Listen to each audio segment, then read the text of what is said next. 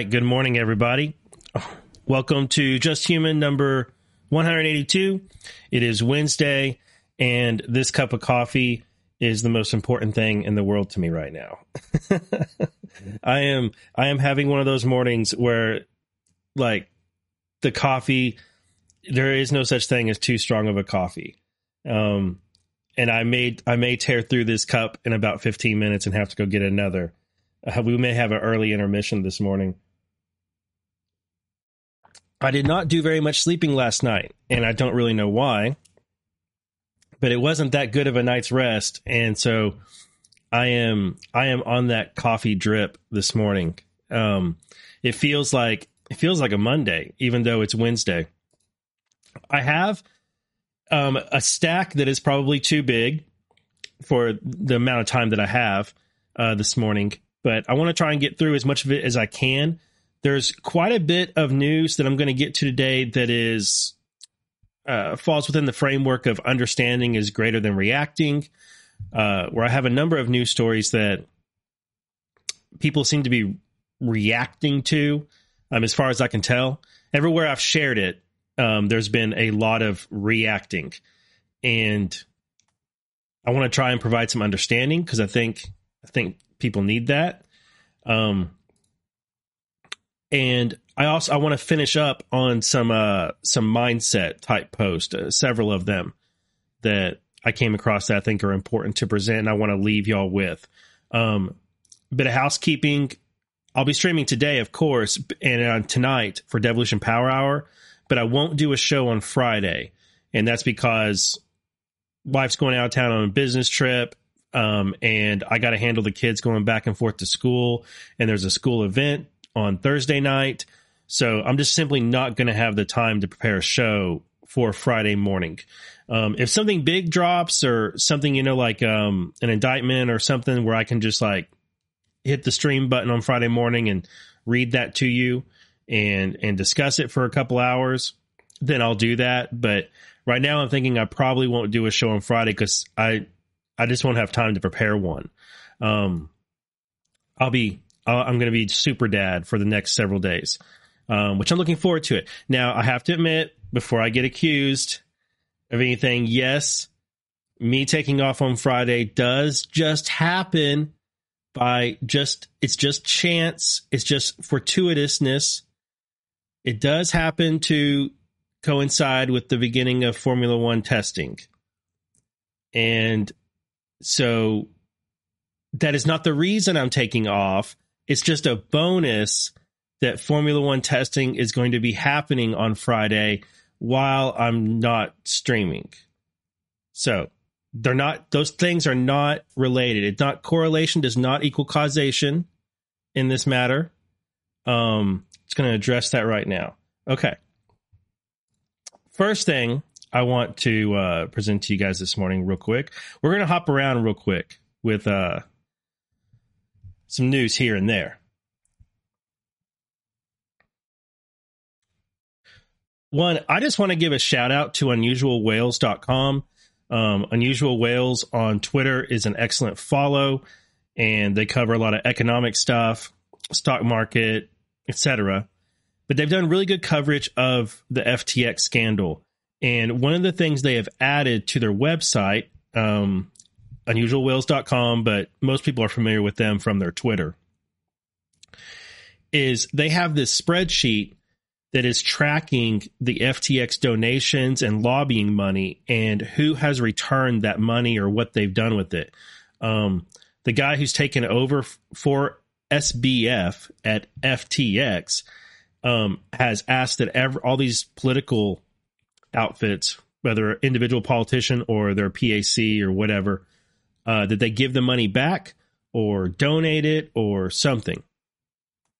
And so they have this big spreadsheet of all of these different senators who and their PACs who have received money and then what they've done with it. So Bill Cassidy of Louisiana, no response on whether he was given money by SBF, no response on whether or not he's going to give it back or what he's going to do with it. Um, this guy right here, Sheila McCormick or Cherfilus-McCormick, uh, returned or plans to return. Um, Susan Collins donated the money.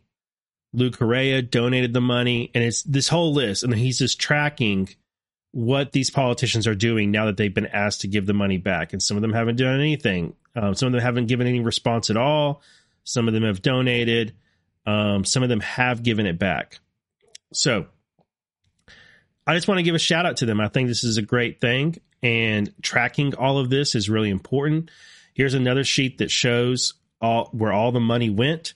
Um, we're talking about to, to in general, just to general political action committees $45.5 million was distributed by SBF to PACs between 2020 and 2022. So, unusualwhales.com, they have this running list of what's going on here and who's doing what with that money. If you need, if you're talking with someone about the SBF scandal and the money that went to these politicians, this is a great place to go and get um, some information on that and to reference that. Last I saw, SBF is still out on um, on bond, uh, and I don't think the judge has made a decision if he's going to change those conditions. I don't think. Now that I'm thinking of it, it has been a few days since I checked. I remember that story going around. Let me check it real quick. Another judge was not happy I believe we covered that last week on here. Oh, there is something new. 21st. Let's see what these are. Let's see what these are. Um,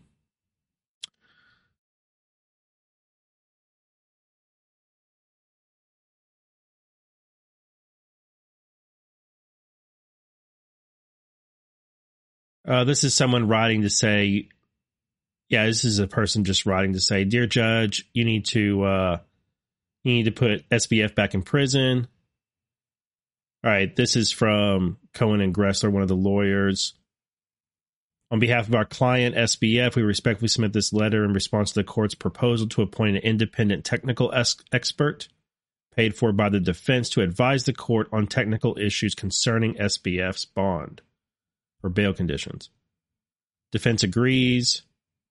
Defense has already begun to research and contact possible experts. Okay. Okay, so that's what's going on there.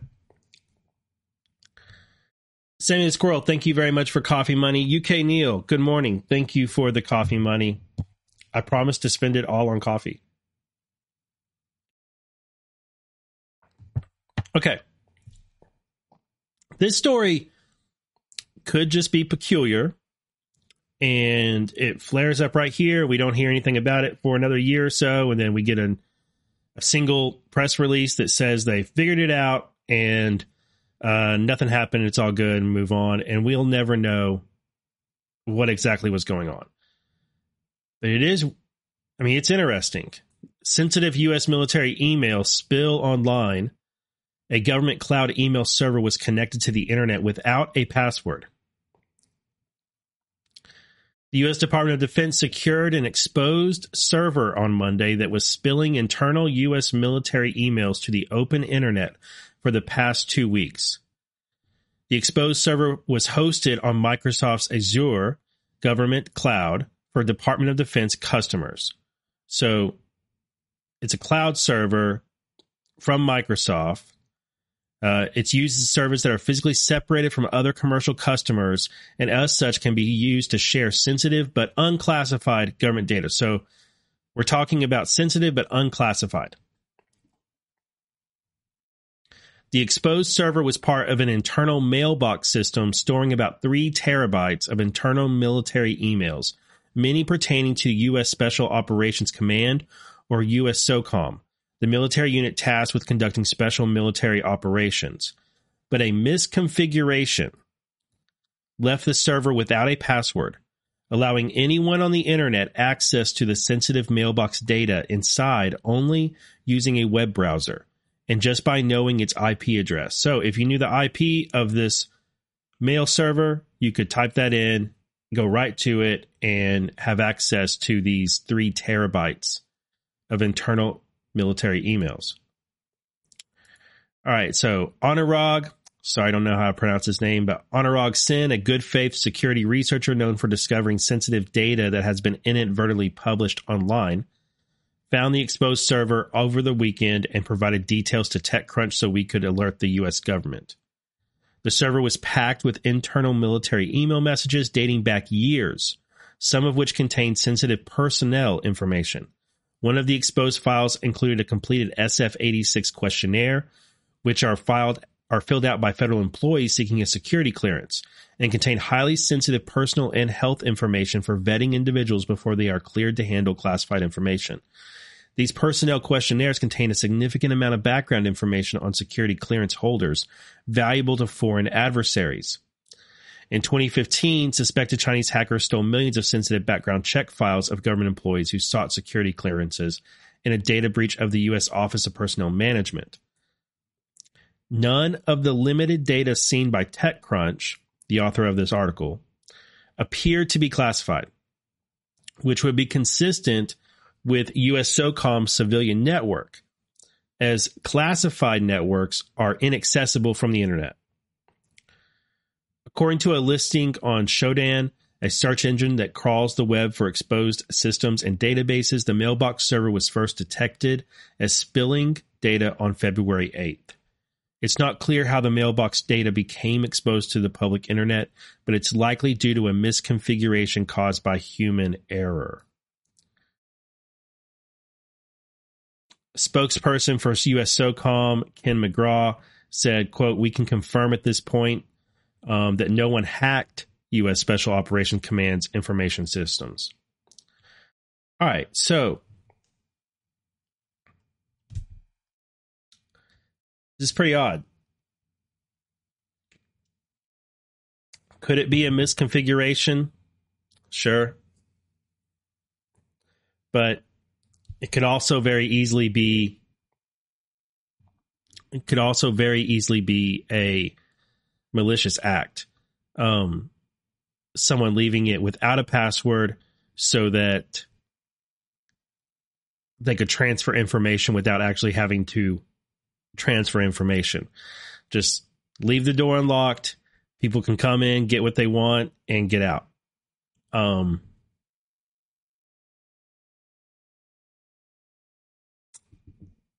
pretty odd. And Ezra Cohen Watnick said, if US SOCOM can't even secure their most basic IT, how are they supposed to successfully conduct complex, irregular warfare against China?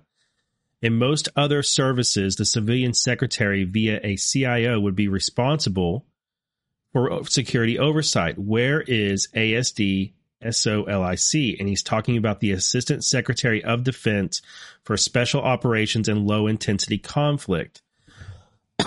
this guy, Chris Meyer, or Mayer, um,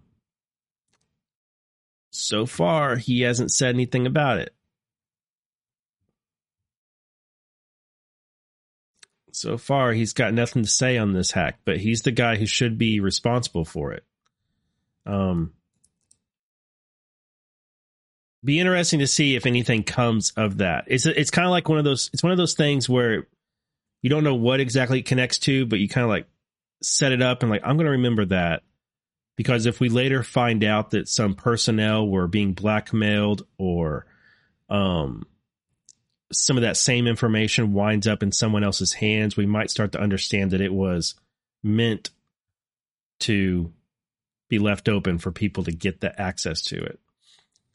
All right. For some reason, this story triggered some people.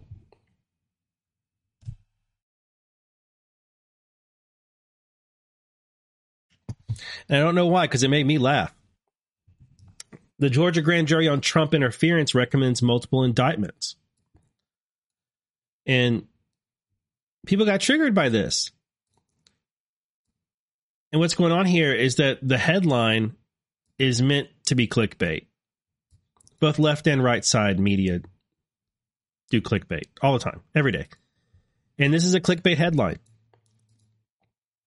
But what's interesting about this article is that the the forewoman of the Georgia grand jury is this this lady named Emily Kohrs, and she's done interviews with the New York Times, the Associated Press, and CNN, maybe others, um, over the past week.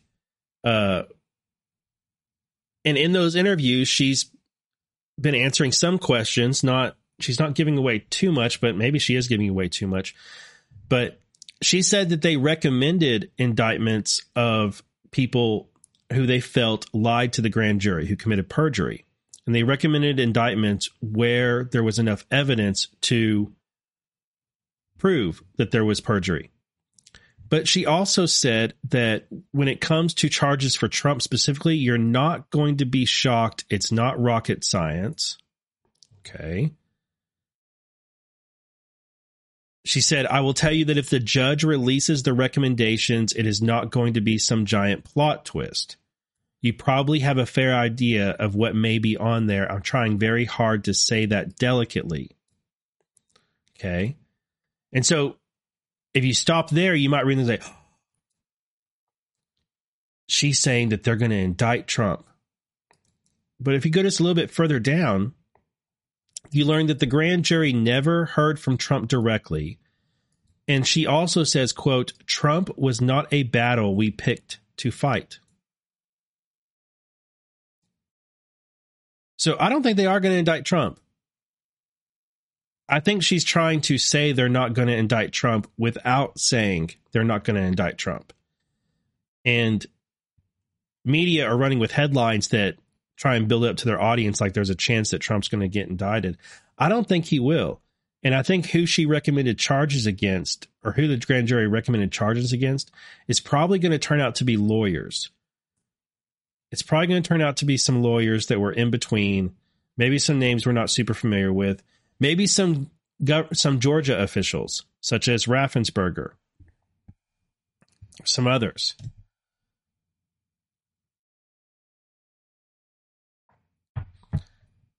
but it's the way I take her comments are that she's trying to tell the media, yeah, it's not going to be Trump. It, there's no huge plot twist here.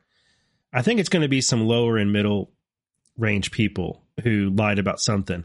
Eh, the media, of course, is making a really big deal about the grand jury taking a vote on widespread fraud, and they have it right here. We find by unanimous vote that no widespread fraud took place in Georgia in the 2020 presidential election that could result in overturning that election. The thing is, they weren't presented evidence to that effect. So they did take a vote on it. The grand jury did for some reason, and I maybe the reason why they voted on it will become clear later. But they weren't presented evidence of widespread fraud in Georgia. So why would you expect them to vote anything other than no, we didn't find that. They weren't presented evidence with it. But the media is running that around as a as a victory quote. Don't worry about it. Okay. Music and Fiction says Georgia grand jury, some on the left are speculating that the defense could use the four persons interviews and words in order to get the perjury charges thrown out against those folks.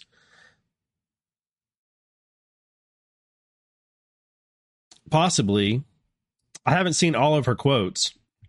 Um, what I read in that article from The Hill, I don't think that I don't think that that would amount to that, but um, maybe there are some other quotes that might that might that might they might be able to use to get charges thrown out. All right, this is fake news. I'm just going to go ahead and call it what it is. No ifs, ands, or buts. Biden confesses Nord Stream terror attack again in Warsaw. We mobilized to reduce dependence on Russian energy. And it says Joe Biden once again acknowledged his regime is behind the attack on the Nord Stream pipeline on September 26, 2022. Quote Putin thought he could use energy as a weapon, but no, we mobilized and reduced our dependence on Russian energy sources. This is not a confession. That is, he is not, this is not a confessing. He's not confessing to destroy Nord Stream. I understand how somebody could hear that statement and think it's maybe a hint or something. But what he says is we mobilized and reduced our dependence on Russian energy sources. Um, so just like the headline in that that Hill article is fake news and it's clickbait, so is this. 100%.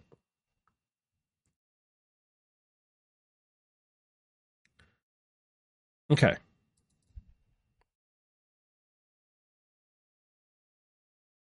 We have some Epstein news. Actually, quite a bit. Quite a bit of Epstein news.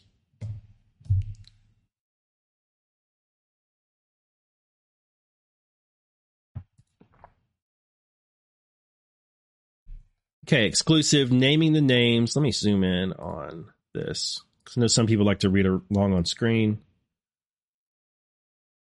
Exclusive naming the names, final batch of documents containing salacious allegations related to Jeffrey Epstein associates, including Prince Andrew, will, will finally be made public after dozens of John and Jane Does agree to unsealing.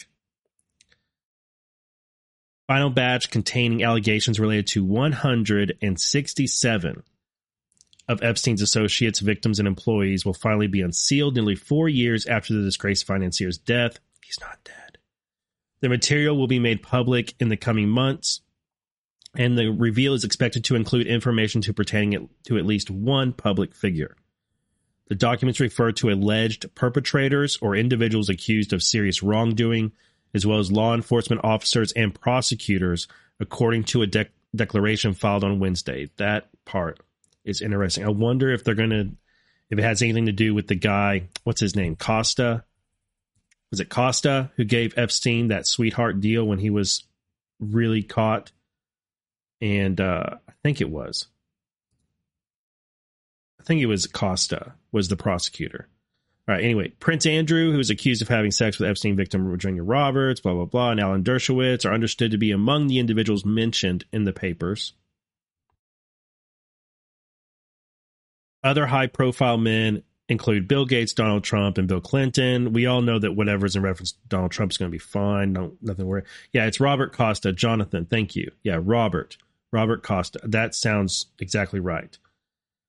The documents represent the last of the sealed material to be made public as part of a years long process that has been rumbling through federal court in New York since before Epstein apparently didn't kill himself in 2019 while awaiting trial for sex trafficking. The material was first filed in a def in a defamation case. Ang 33 says it's Acosta. That might be right. Robert Acosta. I think that's it.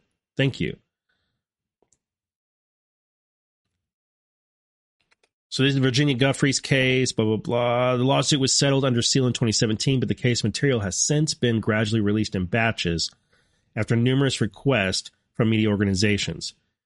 The remaining documents are now set to be released after dozens of John and Jane Does mentioned in papers did not object to their names being published. Thank you. Okay. Robert's lawyers, J. Doe. So, supposed to get a bunch of stuff. supposed to come out over the next couple months. There have been headlines like this before, though, where we've been told it's finally unsealed, we're going to get everything, and then we don't. So I wouldn't bet a bunch of money on this right now, but it seems like we're going to get a bunch of stuff. Um, we've gotten some more stuff out of the JP Morgan lawsuit. Um, some interesting emails. More than 20 of Jeffrey Epstein's sex trafficking victims were paid through JP Morgan accounts as the mega bank's former top executives privately discussed abuse allegations surrounding the late predator as far back as 2006. Newly unsealed passages of a federal lawsuit reveal. Quote, these women were trafficked and abused during different intervals between at least 2003 and July 2019 when Epstein was arrested and jailed and these women received payments, typically multiple payments between 2003 and 2013, in excess of a million dollars collectively. Epstein also withdrew more than $775,000 in cash over that time frame from JP Morgan accounts. Especially significant as Epstein was known to pay for massages or sexual encounters in cash. Those accusations and others were previously hidden under redactions when the Virgin Islands government filed its lawsuit. Remember that one? Remember that Virgin Islands lawsuit that the prosecutor there got fired over, but it's it's still going. Um, I think it was the prosecutor, maybe it was the attorney general got fired over. Since the Virgin Islands more than $100 million settlement in the Epstein estate, on Wednesday afternoon, the Virgin Islands government unsealed more of their lawsuit, signaling that they say their investigation uncovered. The less redacted complaint states that JP Morgan not only knew about Epstein, but also his fellow accused predator, French modeling scout Jean Luc Brunel, the owner of the MC2 modeling company. Financial information also reflects payments drawn from JP Morgan accounts of nearly $1.5 million to known recruiters, including to the MC2 modeling agency, and another $150,000 to a private investigative firm.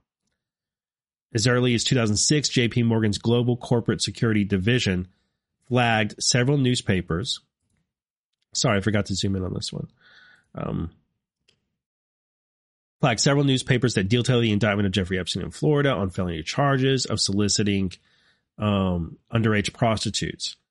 Epstein later entered into a non prosecution agreement allowing him to serve a light, widely criticized sentence predating his. That's the one that we're, we were just referring to, his sweetheart deal. Some four years later, in an internal email, JP Morgan's risk management division discussed fresh allegations against Epstein. Quote, See below new allegations of an investigation related to child trafficking. Are you still comfortable with this client who is now a registered sex offender? In my short tenure working on the account, these stories pop up, including these from the summer, a JP Morgan employee responded. The unsealed passages also discussed Epstein's close personal relationship to JP Morgan's then senior executive, Jes Staley who later became CEO of Barclays and resigned amid scrutiny over his ties to Epstein. Quote, between 2008 and 2012, Staley exchanged approximately 1,200 emails with Epstein. So that's hundreds per year. Hundreds of emails per year with Epstein.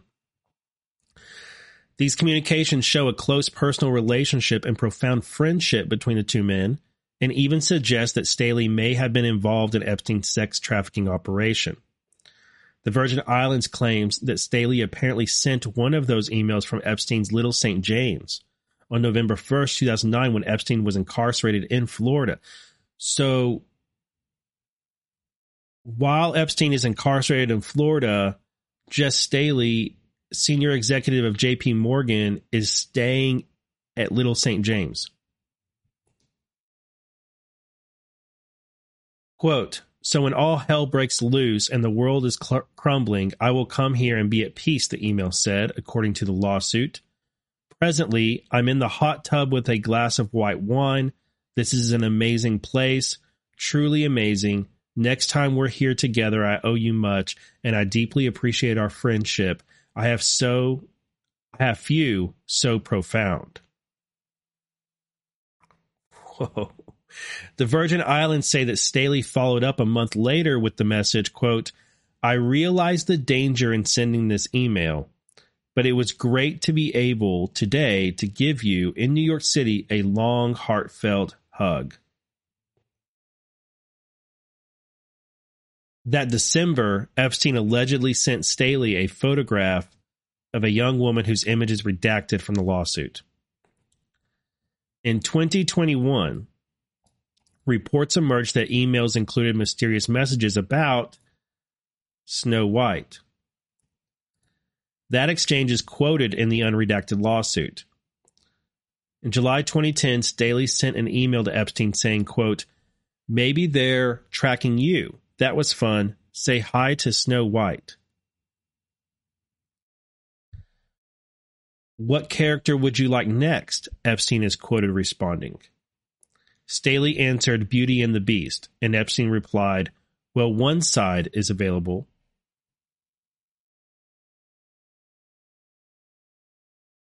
Mm-hmm.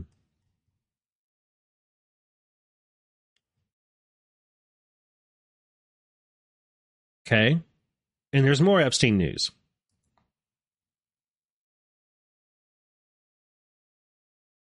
Judge allows Les Wexner subpoena by mail in Jeffrey Epstein lawsuit. The U.S. Virgin Islands has been granted permission to mail a subpoena to the former Victoria's Secret boss Les Wexner over his ties to the late Je- late sex offender Jeffrey Epstein after a security guard allegedly prevented the billionaire from being served at his home. They've tried to serve this guy a number of times, and so they're just going to be allowed to mail it. A New York judge issued the order on Tuesday after the U.S. Virgin Islands said it had been frustrated in seeking documents from Wexner as part of the civil suit against J.P. Morgan Chase. The U.S. Virgin Islands said it had t- tried to serve Wexner in person at his home in Ohio on February 8th and February 11th, as well as at his charitable foundation, of which Epstein was once a trustee, but was blocked from doing so on all occasions. The territory has accused the U.S. Bank of knowingly, recklessly, and unlawfully facilitating human trafficking by failing to block transactions to Epstein's victims as well as recruiters for the convicted sex offender. They also allege the bank allowed money from accounts belonging to Epstein purported charitable organizations, including one called Enhanced Education, to be transferred for non-charitable purposes. Epstein and or his representatives used the Enhanced Education Fund to pay $124,000 to Leslie Wexner. Wexner was Epstein's only known client for decades and even gave Epstein control of his personal finances and power of attorney. These two were really close. He has since said he was embarrassed by his connection to Epstein and accused his former friend of misappropriating vast sums of money. Wexner relinquished his dual roles as chief executive and chair of L Brands and then owner of Victoria's Secret in 2020. A partially unredacted complaint by U.S. Virgin Islands filed, filed last week, which is what we were talking about in the last one, uh, mentions Jes Staley, blah, blah, blah, et cetera, et cetera. Okay. So, lots of Epstein news.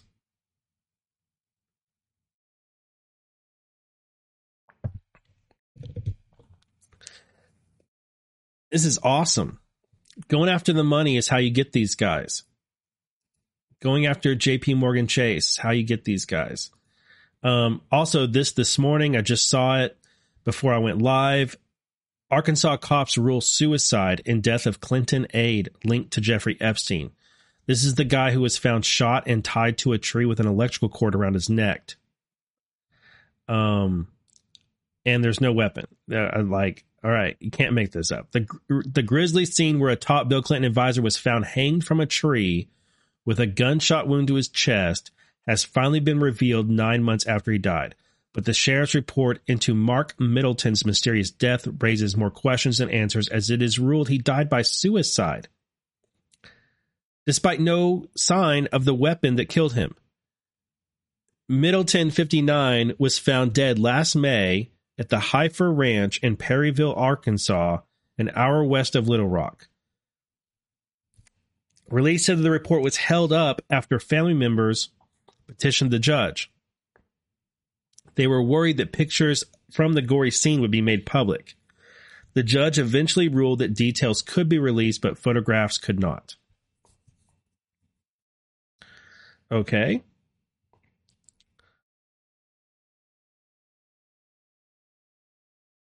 This is apparently an image of the ranch.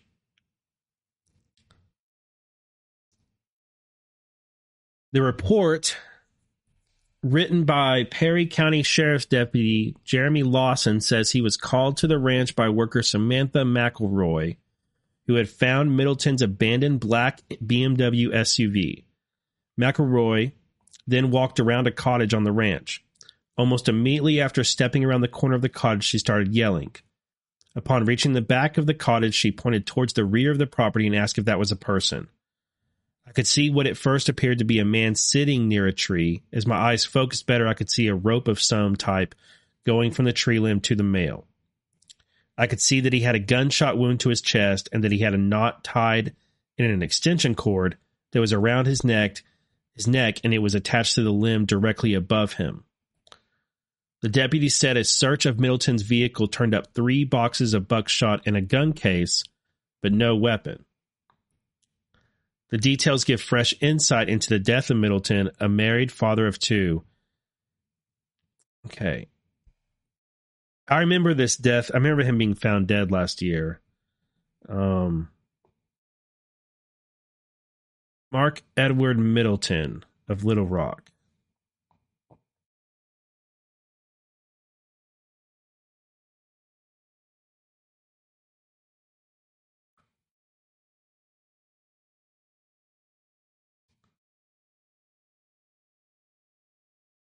Okay, I know all that about Epstein going to what's his connection to Epstein? What's this what's Middleton's connection to Epstein? Okay, Middleton was a special advisor to Bill Clinton in the 1990s and signed Jeffrey Epstein into the White House on 7 of the 17 times the late pedophile visited. Okay, that's his connection. Middleton also flew on Epstein's jet, the Lolita, Lolita Express, more recently, he had been working for his family's HVAC business in Little Rock. According to the Arkansas Times, Middleton's family said he was suffering from depression.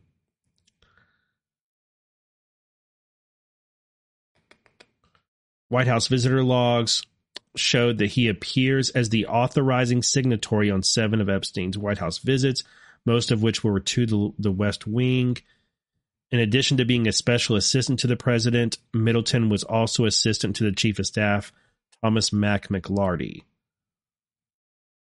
Middleton left the White House in February 95 and was accused of setting himself up as an international deal maker, exactly the kind of person that would appeal to Epstein.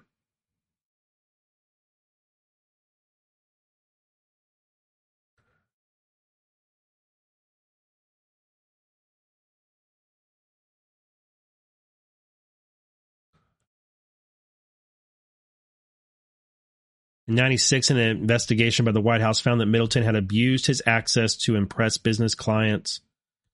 Da, da, da. He denied it. Even the Daily Mail is like a number of Clinton's former associates have died over the years in unexpected circumstances. oh, dude. Dude. Is Karma Patriot in the chat this morning? Karma. Karma. You got what are y'all gonna do about your state? Huh? What? There she is. There's Karma. Karma. Karma. What are you? What are you? What is going on in your state? Come on now.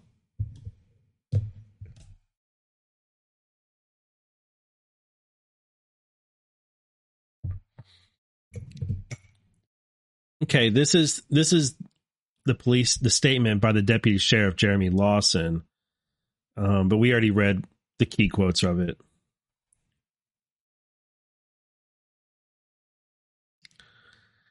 Dude.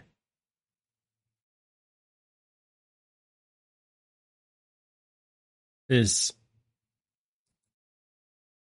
all right. So, oh, I need to sign in. Hold up. Hold up. I want to show y'all this. I want to present y'all this Technofog article because uh, like I said, there's going to be supposedly we're going to get a whole bunch of stuff from the uh, Epstein, Epstein court filings that have previously been sealed. Um,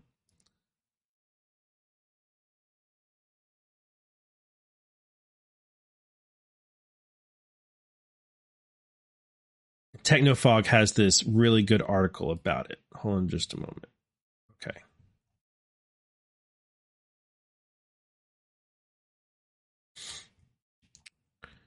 Okay. Got it.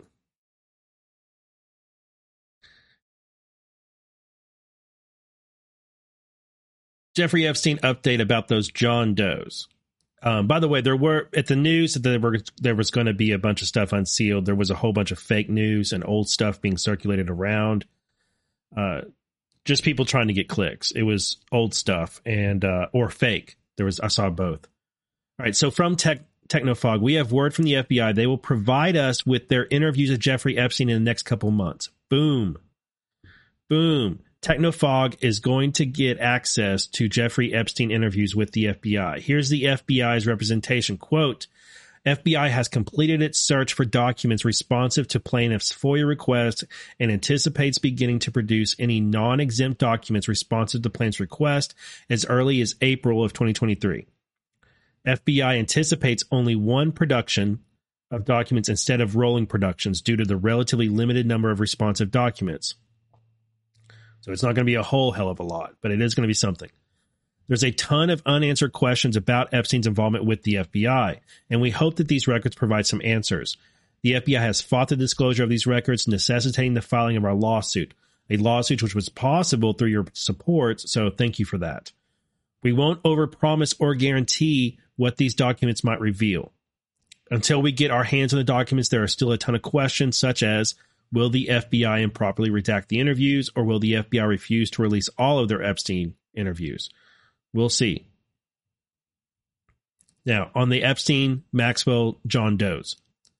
There's more on the Epstein front. A federal judge in New York Southern District is considering um, whether to disclose the names of the John Does arising out of the Virginia Giuffre versus Ghislaine Maxwell case. Here's the list she's reviewing. I'm going to open that and look at it later. Um, that reminds me, I just want to make this comment real quick about this lawsuit. Last I checked, Virginia Giuffre is rep one of her lawyers is an ex Clinton lawyer. Um I'm trying to remember what who what his name is right now and I can't remember it. Um let me find it real quick cuz it's a it's a Clintonite.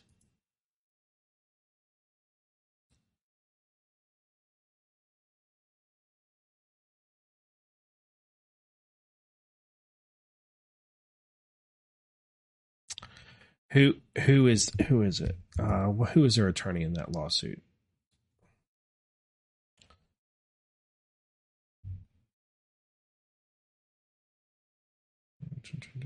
Journalist. Trying to remember who it is. Um.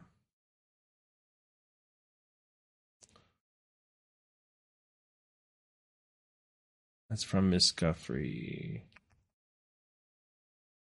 I should have looked this up before because I've forgotten the name. I'll look again later. Anyway, it's one of the reasons why I haven't I haven't ever put a whole lot of confidence in uh, Virginia's case because of who one of her lawyers is. But hopefully I'll be proven wrong. It looks like I will be proven wrong and that I should have put more credibility into the case. Anyway, back to Technofog. Sadly, reporting from the media has created a lot of false hope about whose names might be unsealed. I have to break the unfortunate news this isn't Epstein's list. Let me lay out the facts of what we do know about these individuals. Here's the breakdown. There are approximately 165 John Does. These are not all perpetrators. The vast majority are witnesses of varying degrees, meaning material or immaterial, employees of Epstein or affiliates of Epstein or the victims. The term affiliate ranges from those in Epstein's address book to the doctors or acquaintances of the victims. So we're not getting 165 names like 165 customers of Epstein, okay? 165, you know, criminals. We're it's everybody with a name that has been used in court proceedings, material or immaterial. The majority of the John Does, nearly 100 of them, have already been identified, whether through the media or court proceedings. Many of the unidentified John Does are immaterial to the allegations against Epstein and Ghislaine Maxwell. The roles of some are unknown. Some are only referenced in passing, such as a deposition question where the deponent denies knowing the individual. For many others, the nature of the information relating to them is not salacious. There are approximately 67 John Does that remain unidentified. Of that number, around 11 are listed as potential victims. By my count, there are two alleged perpetrators who have yet to be identified John Doe 58 and John Doe 94. More on them below. There are two other John Does of interest. John Doe 86 is an alleged Epstein affiliate. Some material related to them is salacious. John Doe 113 is an alleged um, Epstein affiliate and alleged witness. This individual is alleged to have engaged in serious wrongdoing. Counsel for Maxwell maintains John Doe 113 is referenced in a quote hearsay statement that the name appears in Epstein's address book. Here are the alleged perpetrators who are yet to be identified. John Doe 58, he's described as alleged witness affiliate, alleged perpetrator. John Doe 58 is referenced in a letter submitted by counsel for Professor Alan Dershowitz. We suspect his identity may be disclosed in these quotes from the emails of Sarah Ransom. Quote, My friend had sexual intercourse with, redacted. Sex tapes were in fact filmed on each separate occasion. I eventually managed to persuade her to send me some of the video footage, which she kept, implicating all all three and all men. I have backed up the footage on several USB sticks and have securely sent them to various different locations throughout Europe. Another quote. Another friend was one of the many girls that had sexual relations with redacted. She confided in me about her casual friendship with redacted. Redacted definitely seemed to have a thing for her and she told me how he kept going on about how he liked her, etc. Redacted liked things that I'm not going to read aloud on the show. One evening when we were showering together, she showed me things. They looked incredibly, etc. Not going to turn this show into. uh, yeah, you can go and read the article. John Doe 94, identified as alleged victim affiliate, alleged perpetrator. John Doe 94 is discussed in the deposition of victim Virginia Giuffre. The excerpts from her deposition are docket entry 235 4, filed with the court are, are nearly 90 pages. There's a significant amount of redactions and a number of alleged perpetrators, both relating to Epstein and Maxwell, and not having anything to do with Epstein Maxwell within Jeffrey's deposition. This makes it difficult to pinpoint the exact claims against John Doe 94. In fact, it's entirely possible that John Doe 94 doesn't have to do doesn't have anything to do with Epstein or Maxwell. However, if we were to focus on Epstein Maxwell connection, here are two different allegations, either of which might relate to John Doe 94. Okay, where did you meet him? I believe it was in New Mexico, possibly New Mexico. I'm sorry, it's really hard to go back and remember lots of different events with lots of different people. Okay, and is that the only foreign president that you have met? Whoa, whoa, whoa. Back up. back up. Whoa, whoa, whoa. This is from questions going back and forth. Okay. Where did you meet him? I believe it was New Mexico. Question New Mexico? Answer Possibly New Mexico. I'm sorry. It's really hard to go back and remember lots of diff- lots of events, lots of different people. Question Okay. And is that the only foreign president that you have met? What foreign president are we talking about going to Epstein's ranch in New Mexico?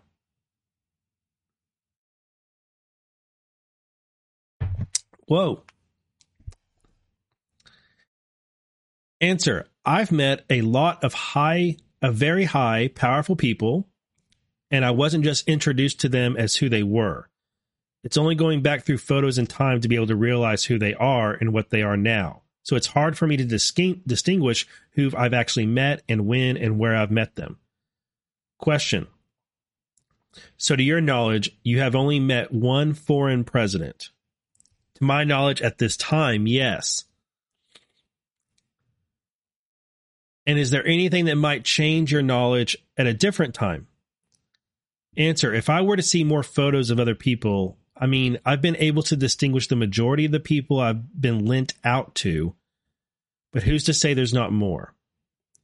All right. And if I were to ask you a question, how many times have you had sex with redacted? Do you know what that question means? Answer, I believe so. Question, all right. And what is the answer to that one? Answer, I believe I was with redacted once.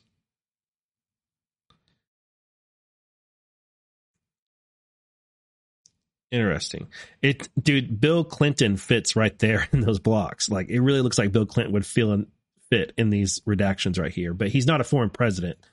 Um, of course, it doesn't mean they're asking about a foreign president right there. He, the question could be about a, a domestic one. All right, Giuffre describing a foreign president she met in New Mexico. Okay, here's another one. With Ghislaine Maxwell at his hotel room overlooking the Champs Elysees. Bef- answer Before she picked up the redhead.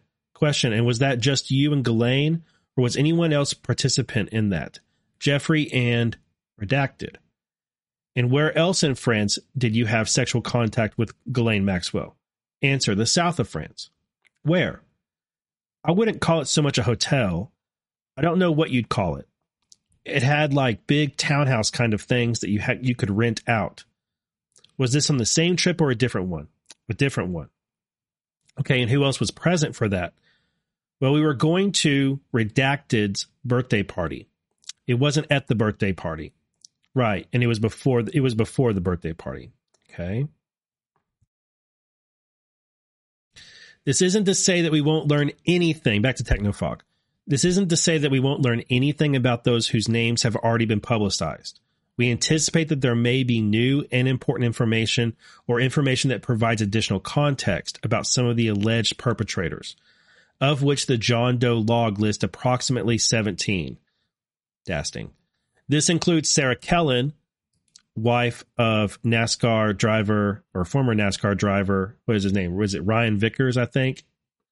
Um, I could be wrong on that, but she's the wife of a NASCAR driver who is alleged to have taken up part in Epstein's abuse scheme and will be disclosing all the relevant names and names and providing details of their involvement once they're released. So I think Technofog is going to be the place to go for some of this stuff because Epstein News is people are quick to hype it up. Um, and I mean, it is something to get hyped up, hyped about. I am excited about it, but it's um, there's a lot of stuff that is already known and I've seen a lot of people hyping up specifically that we're going to get all these names and there's 160 something John Does and all of this, but like Technofog is saying there, hey, make sure you understand that that doesn't mean that all 160 something of them are perpetrators, that they're all criminals, that they're all they all engaged in some um, criminal activity. They are people who have been referenced in some way at some point um, in the proceedings. They, they're associates in some way, but it doesn't mean that they, yeah, it's Brian Vickers. Yeah, because she's Sarah Vickers right here. Okay, I want to see who was Guthrie's attorney that I was thinking of. Bradley Edwards, John Pottinger, Schultz. Is it Pottinger? Edwards Pottinger. Let's see. Is it John Pot? I want to say it might be John Pottinger is an ex Clinton associate.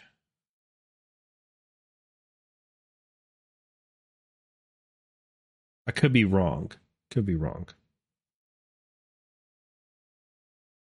And it might be, it actually might be a different uh, lawsuit that he was her attorney with. No, that's a different Pottinger. Wait a minute. Okay, this is John Stanley Pottinger. Are he related to Matt Pottinger? Oh man, he's the dad of Matthew Pottinger, who served in the Trump administration as deputy national security advisor. Oh my gosh, he also dated Gloria Steinem.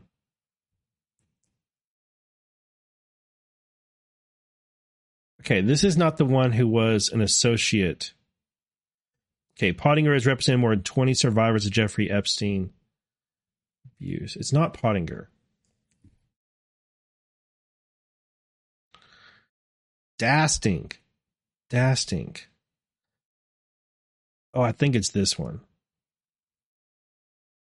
I think it might be Boies. That I think that's it. Hold on just a moment. I think it's this guy Boies. David Boies. I think I think it's him.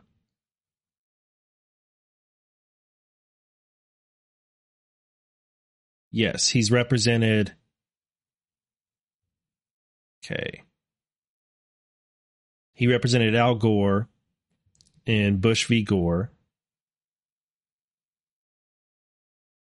He's also represented Theranos, tobacco companies, Harvey Weinstein, and the Epstein victims.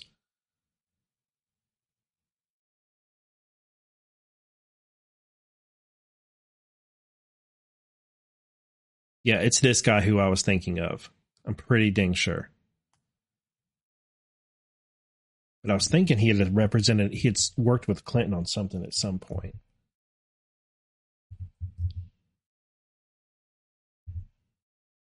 No, it doesn't mention Clinton here. Okay, I think it's I think it's him. But I thought he had I thought he had worked for Bill Clinton at some point.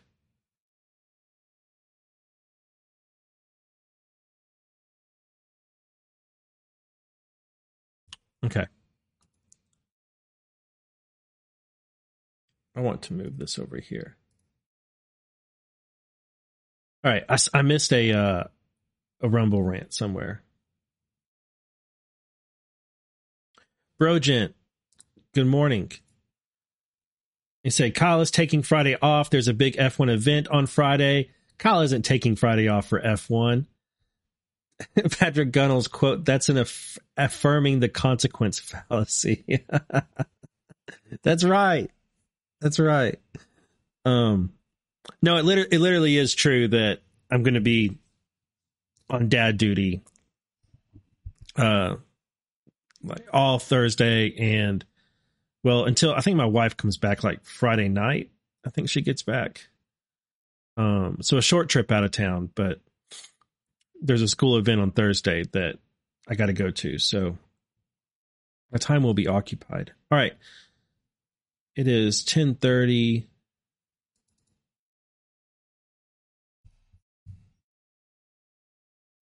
I kind of need some more coffee.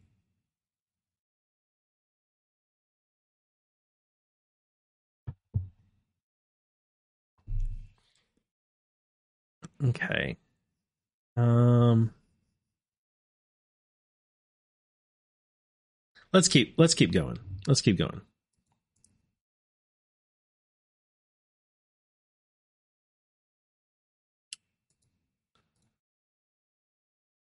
I just want to mention this real quick.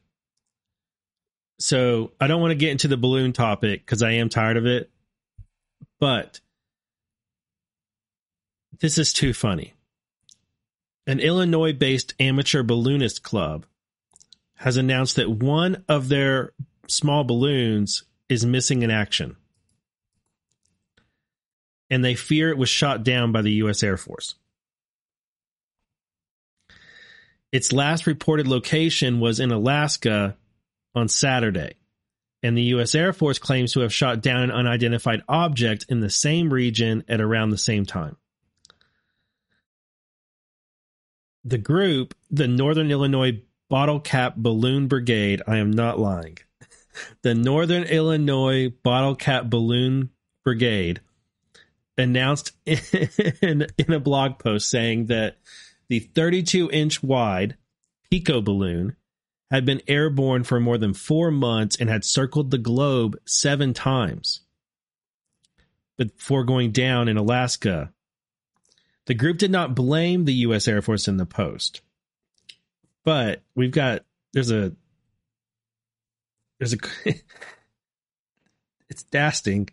North American Aerospace Defense Command NORAD deferred questions to the National Security Council for identification of the objects and had no additional information, according to a spokesperson uh, for U.S. Command.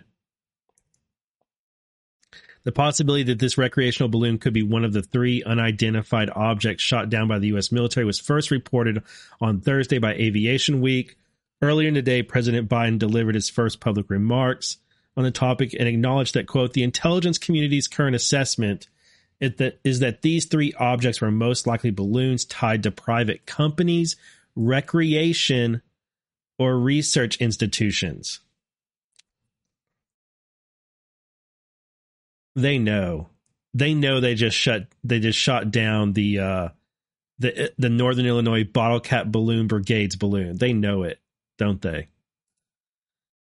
Circumstantial evidence is intriguing here. The club's silver coated party style Pico balloon reported its last position on February 10th at 38,910 feet off the west coast of Alaska, and a popular forecasting tool, the HYSPLIT model, provided by the National Oceanic and Atmospheric Administration, projected the cylindrically shaped object would be floating high over central part of Yukon Territory on February 11th. That is the same day a Lockheed Martin F 22 shot down an unidentified object of a similar description and altitude in the same general area. There are suspicions among other prominent members of the small pico ballooning enthusiast community, which combines ham radio and high altitude ballooning into a single relatively affordable hobby.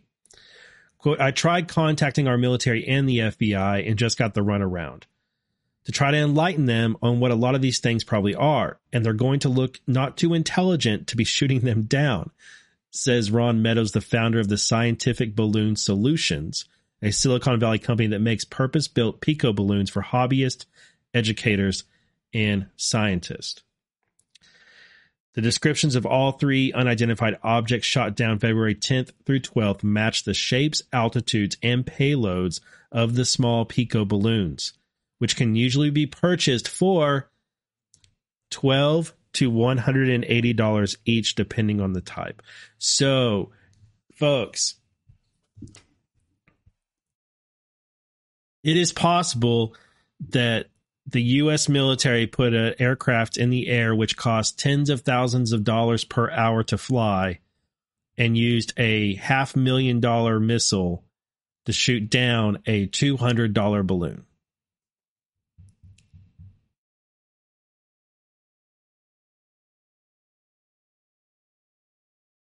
Oh, their site is down. Oh no. I was going to check their blog post, but it's down.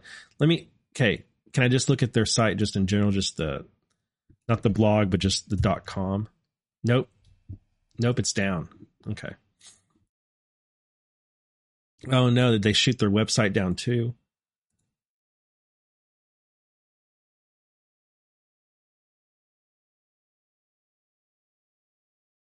Okay. Now I'm going to trigger everybody now now I'm just going to trigger everybody apparently apparently because the reactions to me sharing this article yesterday were fairly negative and it surprised me a bit but whatever.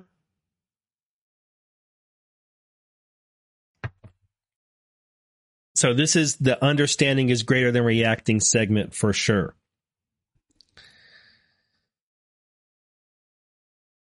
We learned on monday that Kevin McCarthy has made an arrangement with Tucker Carlson to give him a whole bunch of Jan 6 footage, apparently thousands of hours of January 6 footage, okay? But it's not as simple as Kevin McCarthy giving Tucker Carlson some drives with all that footage and saying, Here, do with it what you want. It's not as simple as that. Speaker McCarthy Speaker McCarthy's apparent deal to grant Tucker Carlson access to thousands of hours of Capitol security footage from January 6, 2021, came as a surprise to at least one official with oversight responsibility over those files. That would be Capitol Police Chief Thomas Manger. A person familiar with the matter said Manger told associates he didn't learn of the arrangement between McCarthy and Carlson until it began publicly circulating Monday. That doesn't sound that doesn't sound too good. Um, Capitol Police have been extremely reluctant to share large swaths of their security footage, citing potential risk to lawmakers, aides, and officers tasked with protecting the building. House Sergeant at Arms William McFarland also told associates he learned about it around the same time Axios broke the news Monday. So neither the Sergeant at Arms or the um, Capitol Police Chief were made aware of this arrangement between McCarthy and Tucker Carlson before it became news, and that's that's not good, guys. McCarthy has not yet commented on the arrangement with the Fox News host, and it's not clear precisely what Carlson is able to access or how.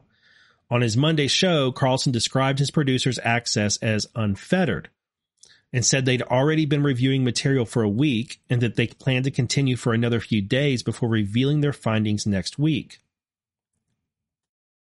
Any move to send Carlson or his associates those video files may require approval from, from the Capitol Police Board, a three member panel that makes security decisions for the complex.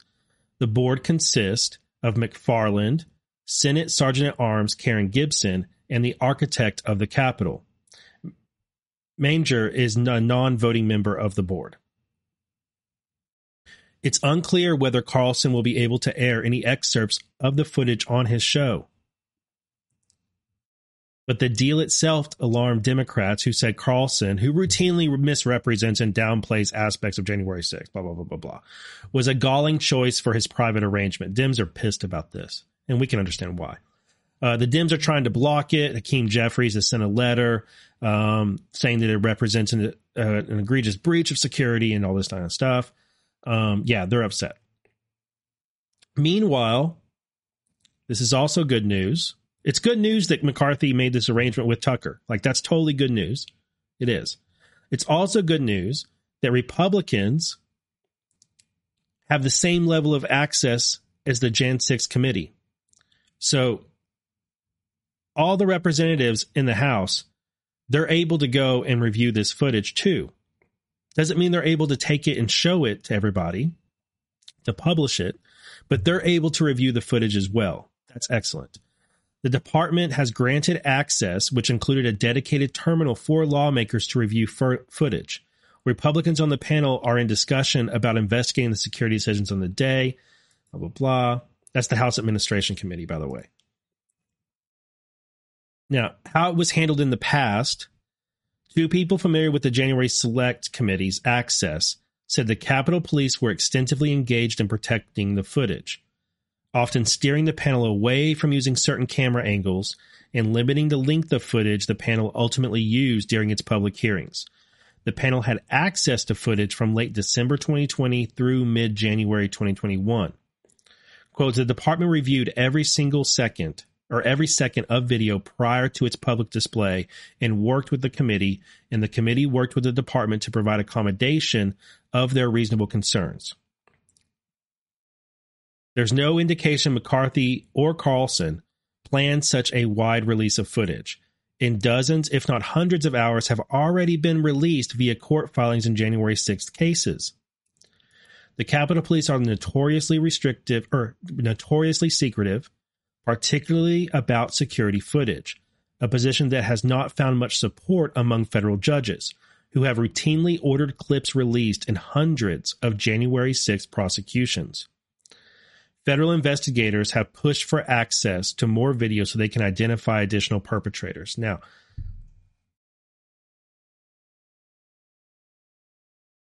people got like, I'm only judging it by the reaction I got. So, the reaction I got online in sharing this article and pointing out that, hey, Tucker doesn't actually possess this footage. He's being allowed to access it and review it but there's additional steps that he's going to have to go through, it seems, if he wants to air this footage on his show.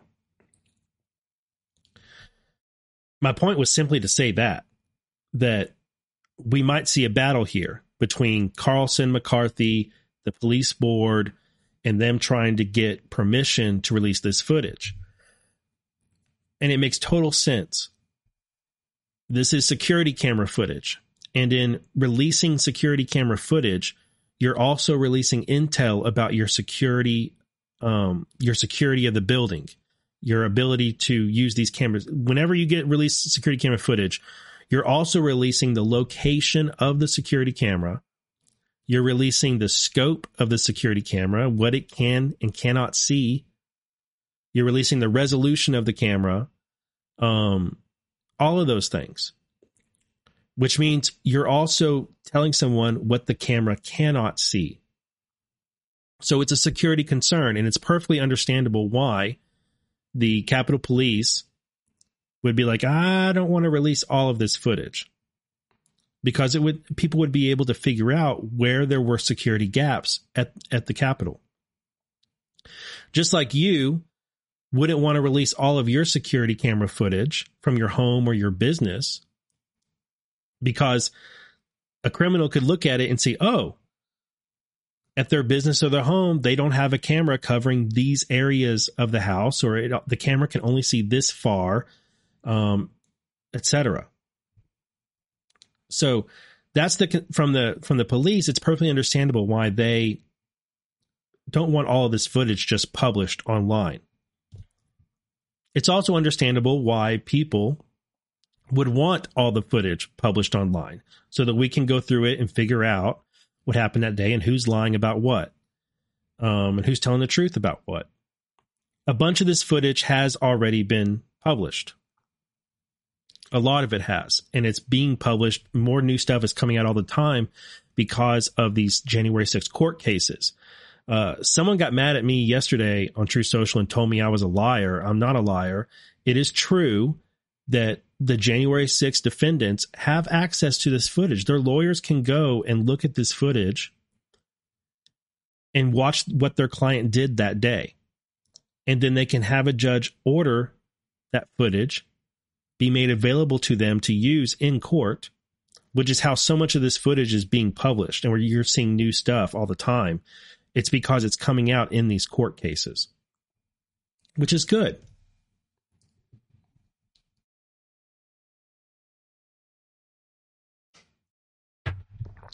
It's all good stuff.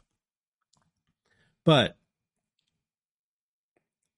it seems to me that we're headed for a little bit of a battle here, potentially, between McCarthy and Carlson and the police board. And seeing that the Capitol Police Chief and the House Sergeant at Arms weren't made aware of this arrangement between McCarthy and Carlson before it became news, I think that's a bad look. I don't think that's a good start.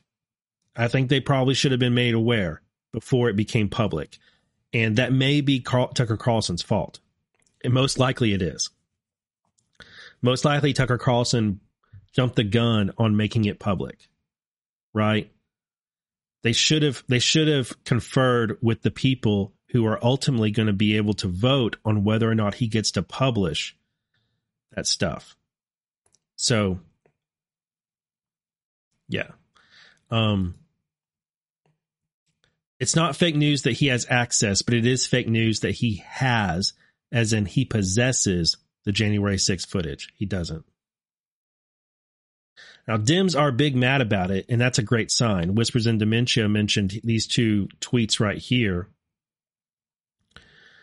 Adam Schiff tweeted out Kevin McCarthy turned over Jan 6 videos to right wing propagandist Tucker Carlson. See, even Adam Schiff is incorrect. He didn't turn it over, he gave access.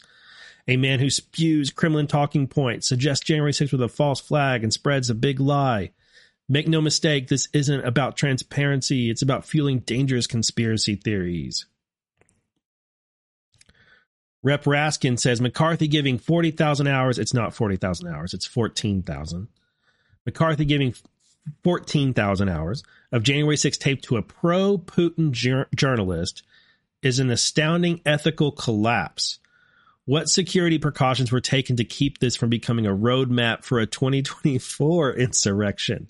Why isn't it available to all media and public? Smell the MAGA propaganda coming. And Whispers in Dementia cleverly wonders are they going to get a bunch of former IC officials to write a letter about this?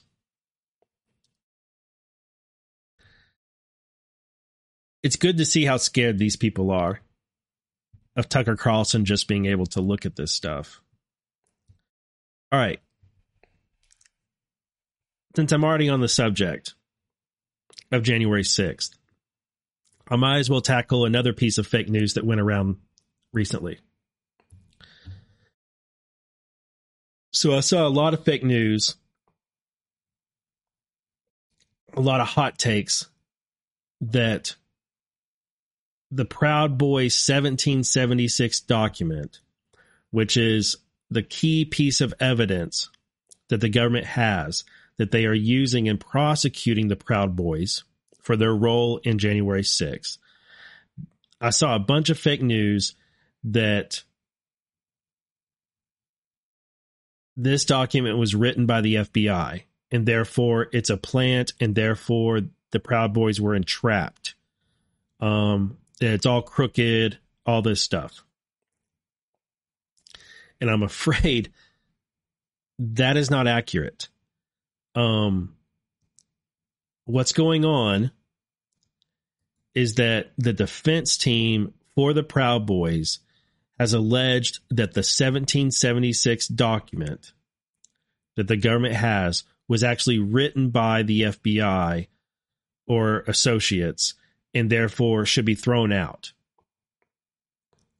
Basically, they planted it. They gave him this document and then they wrote it for him or for the Proud Boys. They gave it to the Proud Boys. And then now the government is using that as evidence against the Proud Boys. So they're like, they planted this plan on the Proud Boys. But that is not accurate. That is not accurate. I understand why the defense team is making that effort. They're trying to win the case. Um, like a good lawyer should. But this document, what's going on is that this guy, Samuel Armes, was interviewed by the January Select Committee way oh, months ago.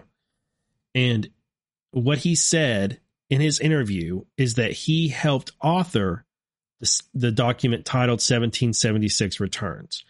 And that what he did was he came up with some of the ideas after wargaming, um, having a wargaming session.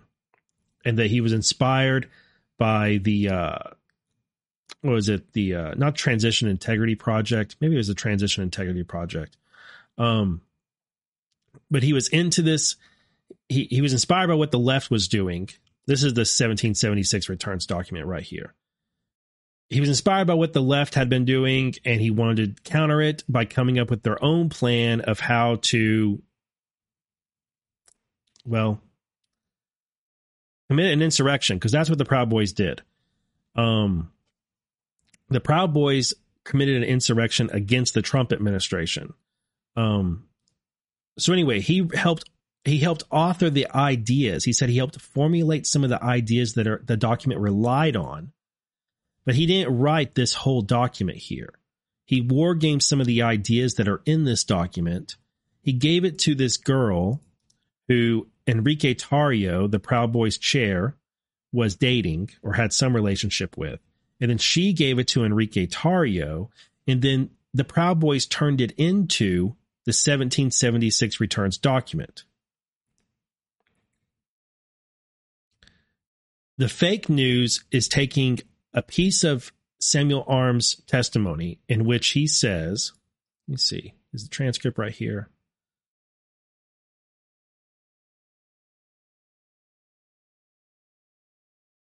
Oh, it says no longer standing. No longer standing. They move the records. Um, they're taking a piece of what he said, where he he just he described this is so silly. He described being groomed to join the FBI or CIA when he was in college. That he was groomed to do those things, and then, but he didn't join the FBI. Um, he just said he was groomed to join them, but he ended up working for the State Department a little bit, and then he does crypto um, he's really into crypto. No, it's not this guy. It's the wrong guy. Um, I wanted to find the recent article on him.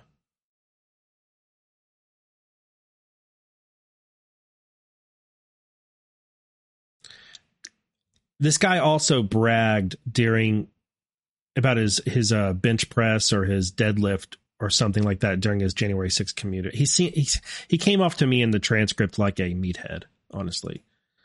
Um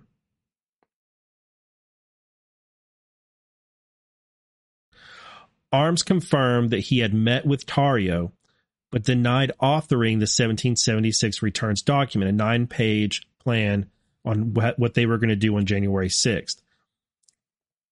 The goal, according to Don blah, blah. said that an associate of his in the crypto world, Erica Flores and Tarrio, who knew each other, were trying to get me to help him figure out a way to make money off of selling t-shirts online. And they wanted me to like brainstorm with them like t shirt ideas and setting up some kind of warehouse in Miami to help underserved kids. He added that he drafted his own three to five page document, which he had shared with Flores, claiming that he used his political science background to play out a quote wargaming scenario in case there was not a peaceful transition between the administrations of Trump to Biden. He acknowledged in the interview with the committee that elements of his plan were used in the lengthier 1776 returns document he was shown. Quote, I ended up sharing it with her on a Google Drive. He told the committee, referencing Flores, and after that, I thought nothing of it. I would have never imagined that it turned into the document that I was shown last week. Would have had zero clue, zero idea. It's horrific for me to even imagine, blah, blah, blah, blah, blah, blah. I wanted to see does it does it have the uh see this this is a PDF. Nope, still it's gone from right here. Remember I remember that they gave access for a while and then they took it down. Let me search his name with something else. Um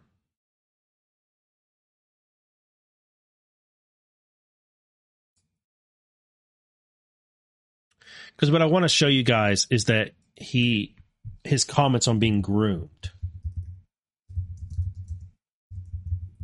which is a weird way to say it, but that's what he said. Um, is he? Those have some of the quotes. Okay. So this is the guy. That's Samuel Armes.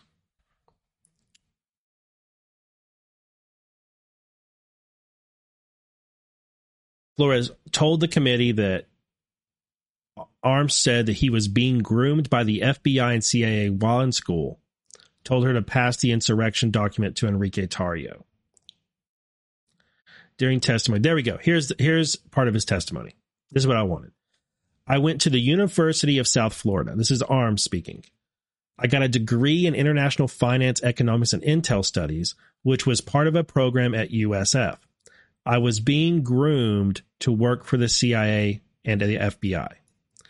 Did you ever end up working for those agencies? Not formally, but I've done work for the State Department and for United States Special Operations Command out of MacDill Air Force Base, which is in Tampa. So when I was at USF, I was being groomed to be in the CIA, FBI, or any intel agencies. A lot of what we did was wargaming exercises. Are you familiar with those? Yes. So I would often go through day courses where we would war game different scenarios as part of my college education. And that actually is partially what served me at SOCOM. Okay, and just a quick clarification when you say you were getting groomed to be part of CIA, FBI, what do you mean by that? Yeah, I don't know what a better term would be, but how about trained? Yeah, trained. I guess trained is a good word for it. I was being educated trained and educated through the university program.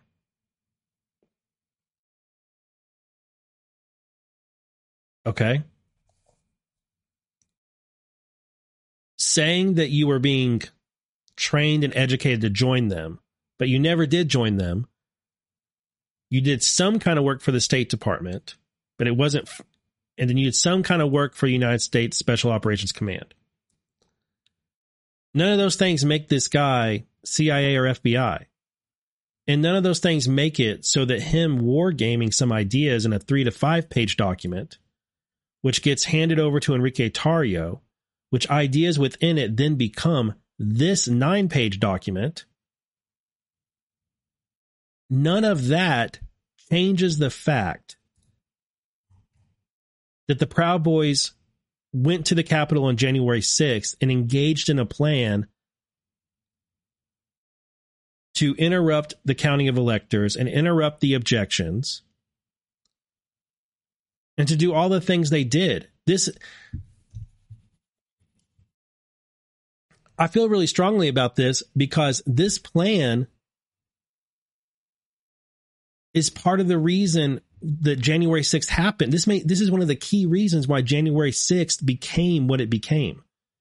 These guys did these guys ended up working right into the deep state's plans. And this plan right here is something I cannot stand by, and I don't know how anybody can defend it. Their plan, these, okay, the Proud Boys in this document right here are the reason there are well meaning MAGA people who have been prosecuted or are going to be prosecuted and put into jail for trespassing and for interrupting a joint session of Congress. Because these people came up with a plan where they specifically wanted to get at least 50 innocent MAGA people into these office buildings in order to occupy them and hold those people hostage. We need many people as possible inside these buildings. These are our buildings. They are just renting space. We must show our politicians we, the people, are in charge. And then they targeted all of these buildings They came up with all of these plans of how they were going to do this. They researched the tunnels that ran under DC and where politicians would escape, where the exits of the tunnels were that led out of the Capitol, because they wanted to then, they wanted to capture and basically arrest or kidnap is a better term for it, politicians and hold them hostage. Like, I know people on the right you don't want to you don't want to call it an insurrection because it feels like you're you're agreeing with the media and the Democrats when you call it an insurrection, but it was. It was an insurrection against the Trump administration. And people want to talk about how there was no violence that day or the only violence was against Ashley Babbitt. That's not true. There was violence that day there were Oath Keepers and Proud Boys who committed violence against police officers. And in my opinion, committed violence against MAGA patriots who were just there, well meaning, had no idea this plan existed or that they were vi- going to be victims of it. They commit, these groups like Proud Boys committed violence against the MAGA patriots who are now being prosecuted or put in prison for trespassing and interrupting a joint session of Congress. There was violence that day. There was violence against MAGA. There was violence against police officers. There was violence by police officers against MAGA, and there was violence by Oath Keepers and Proud Boys against police officers. And there was some Antifa there too. That's right, HQ Lion. And there were some Ukrainians there too. And honestly, honestly, guys, it, it bothers me that our side, our community, and uh, most of the media on the right is so quick to look for any excuse to protect the oath keepers and the proud boys and act as if they are victims act as if just because oh, there was a Fed in this group or there was an informant in this group, that means that these guys didn't do what they did. They did. They committed these crimes.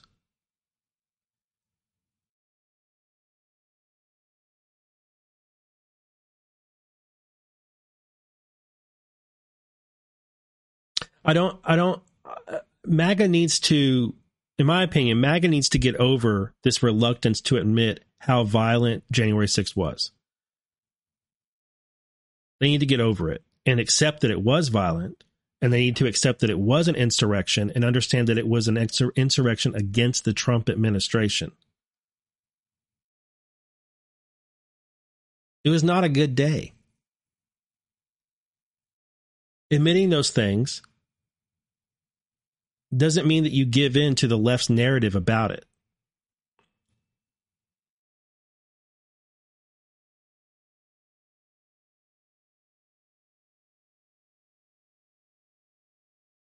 But I feel like everybody's been programmed to where it's like we can't accept anything about it because I don't know. I don't know. I don't. I don't. I don't really get it. Um, I'm glad Proud Boys and Oath Keepers had had informants among them. I'm glad about that. I want these people arrested, and I want them prosecuted and put in jail for what they did. They still committed the crimes.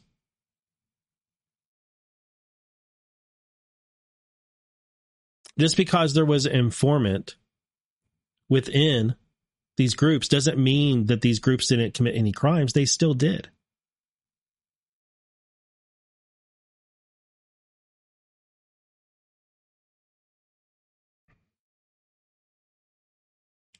Von Hitch, good morning. He says, Morning, some Proud Boys and others gain people's trust and convince people that bad ideas were good ideas. Yeah, they did. They did, and I'm glad the F. I'm glad there were FBI informants there to get all, all that on tape and to help convict them.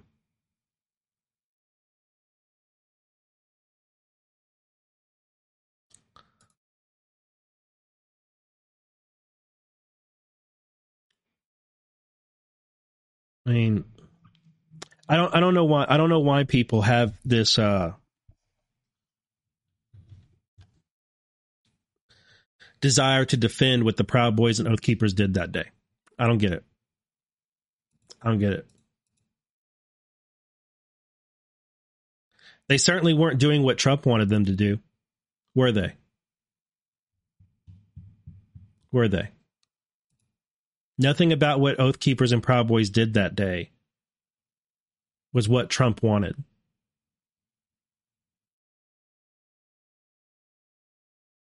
That's what that's what MAGA really needs to get through their head. Is that the events of J6 interrupting the counting of electors meant interrupting the objections, which is what Trump wanted to happen.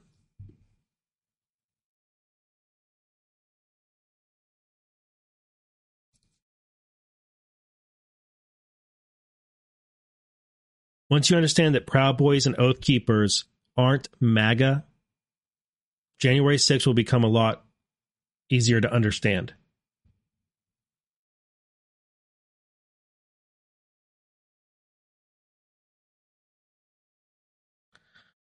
Okay. I need to, I'm going to skip these things that I was going to present because I've run out of time because I want to end on a specifically, um, I don't know about yeah positive, but like a mindset, um, a, a shift in mindset. So I want to present uh, these things right here that are going to just not deal with any detailed specific information or news story or anything, but um, give everybody a mindset. So I know I just talked about a very contentious topic in regards to January 6th. So agree or disagree with what I had to say about that. Let's just put it down and move on to the next topic so that we can uh, close out the show with a mindset type thing. Um, I'm sure there's there's some agreement between us and there's disagreement between us, and it's all good as long as we're we agree on principles. Okay. So first thing I want to mention is about uh, Project Veritas and James O'Keefe. There's y'all are aware of the news with James O'Keefe and Project Veritas. We for a couple weeks ago we started getting some um, some talk about this, and so it seemed like there were some problems with the board, and James was suspended, or there was all sorts of stories, and it was very good idea to apply the 24 to 72 hour rule to that news story. Um, that turned out to be good decision, and then later we got even bigger news, and James O'Keefe announced that he was resigning from the board and is no longer CEO although he's not completely out of Project Veritas, it doesn't seem. I'm not exactly sure what the current circumstances is or are, But what I want to tell everybody, remind everybody about, in regards to Project Veritas and James O'Keefe, I just want to say that James O'Keefe made the goal. This is a photo of him training with Erik Prince. Um, he set out the goal to make Project Veritas the next great intelligence agency, and he did that. So I just want to say I'm not worried about O'Keefe. He accomplished the mission of making Project Veritas a great intelligence agency, an independent and patriotic one. He made Project Veritas a force in media and in politics, and he made it a patriotic intelligence outfit unlike any we have ever seen. I don't know what's next for him. Perhaps a change within Project Veritas will happen and he'll be welcomed back as CEO or something similar. Or James O'Keefe may go off and do something new. I do know that even if Project Veritas is done being what they were created to be, James O'Keefe is not. So I'm not worried about James O'Keefe. And I've I've unfollowed Project Veritas from everything and I don't believe Project Veritas will exist without James O'Keefe. Um, but I'm also not sure exactly what is going on here. There's I've seen a lot of fake news stories going around about embezzling of funds, um, expenditures and stuff that don't actually make sense. Um, Project Veritas does a yearly audit so it's really difficult to believe that James O'Keefe has been doing all this um, spending of things on himself without anybody noticing until now. Uh, there's some there's some I don't know any other way to put it. There's some fuckery afoot at Project Veritas. And it may turn out that Project Veritas cleans up his act and cleans up its act and gets some people off the board who shouldn't be there, and James O'Keefe comes back. That that could totally happen. Uh, but in the end, I'm not worried about James O'Keefe because whatever he does next, whether it's with Project Veritas after this change up or it's something completely new, I'm sure it's going to be awesome and it's going to be more of the same um, or better. All right. Let's see. Do I want to end with this one? This one, this one. All right. These are these are like three separate mindset type things, okay?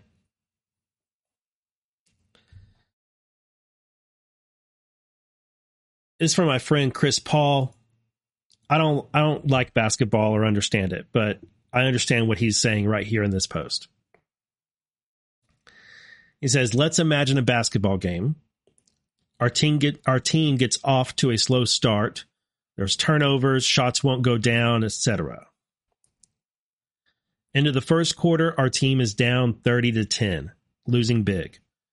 The second quarter, our team outscores the opponent 30 to 15.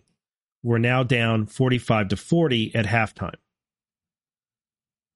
Third quarter is another good one for our side, and we outscore them 30 to 15 again. Score is 70 to 60 at the end of the third quarter. Also, their star player has been injured and will miss the rest of the game. Three more of their starters have five fouls. With five minutes remaining in the game, we're up by 30 points, and all three of those starters have fouled out. The game ends, and we have won by 40 points, a blowout when did we win the game? Was it when the clock ran out and it was certain we had won? Was it when it became extremely unlikely for them to win at the end of the third quarter? When it was next to impossible with five minutes left? When did we start winning? Sometime in the third quarter, right? Or did we start winning the moment we stopped losing sometime in the second quarter as we began chipping their lead away? You can be winning for a long time without it feeling like winning or without people being able to recognize that you are winning. Winning doesn't mean the game is over, and it doesn't mean you don't still have to play hard and execute. Everyone wants the game to be over so they can know we won. And then what? Go back to, quote, the way things were? Like when we were not winning? This game we're actually in doesn't end. The purpose is to keep winning all the time. Sub out if you need a rest, but at least recognize when you're winning. Keep doing the things that worked and do more of them. Quote, Trump being president again isn't the end of the game. At what point will you accept that we are winning? If you don't have an answer, maybe the issue isn't what you think it is.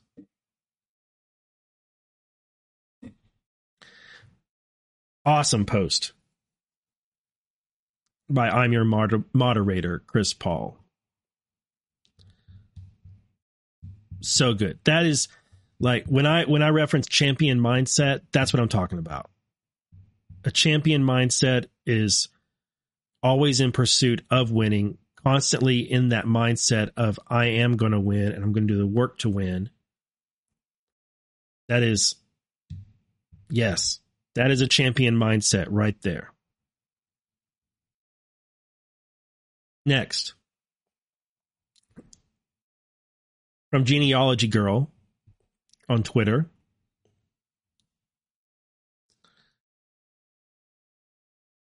She says, It amazes me how many people got angry, not just angry, unreasonably angry, because everything that they wanted to happen did not happen fast enough. Instead of watching what is happening and what has happened, they concentrate on propaganda and fall into the anger and doom. Everything is happening in the order that it needs to happen in, even though you might not understand it. You certainly cannot think clearly and reasonably when you are so angry that your ability to reason is completely gone. So do not let anyone tell you what you should think or what you should feel or judge you because you don't fall into their nonsense.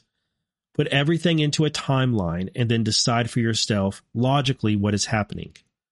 You may be right. You may be wrong, but it is all a learning experience. Remember, all of the news is fake. So follow the documents and evidence, not the tabloid gossip that always comes out to be wrong.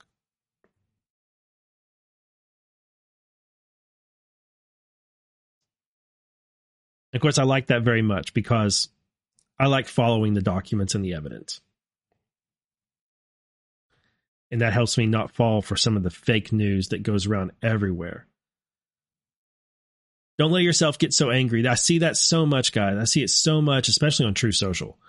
Um, more so than Twitter these days, where people just react to a new story instead of uh, seeking to understand it. They just get angry about it and get emotional, which makes it where they're unreasonable and they're not thinking logically. Now, lastly, and I haven't, I didn't really talk about Putin in his speech, but, um, well, from Burning Bright, he says, I'm not usually prone to trying to make connections based on specific words and announcements, but Nord Stream 2 accusations going around. Biden goes to Ukraine on President's Day. Xi is en route to Moscow. Trump is seating himself as the peacemaker. Putin is adopting a war posture. Vladimir Putin announces an end to the START treaty nuclear pact. He actually said he was suspending it, not ending it. The war is far from over, but I believe this week, the one year anniversary of the Ukraine invasion, is marking a shift into a new phase. So try to enjoy the show. And that is the main reason why I wanted to share this from BB is that another benefit of approaching things with some measure of following documents and evidence, not getting wrapped up in the news cycle or the fake news, trying to understand rather than react to news and events not getting upset when things don't turn out exactly as you thought they would or wanted them to, or as quickly as you hoped they would. Another benefit of all of that is that you enjoy the show a lot more. Right? You enjoy these events, just like um, on Monday's show, I was laughing at Biden being in Kiev. I could have gotten mad about it, but nothing good would have come from getting mad about it. There's no reason to get mad or no benefit to getting mad about it.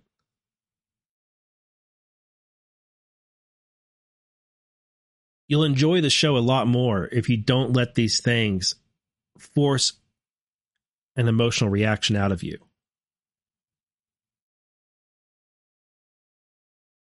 Just try to enjoy it. I'm enjoying it. It seems like we're at this amazing precipice. By the way, there was a, a congressional delegation in Taiwan also this week at the same time that all of these things that BB mentions here are going on. Um, World War III is trending on Twitter like every day. Um, it seems like we're super we're super close to that precipice that we expect. And I'm ready for it. I'm not worried about it. I'm ready for it.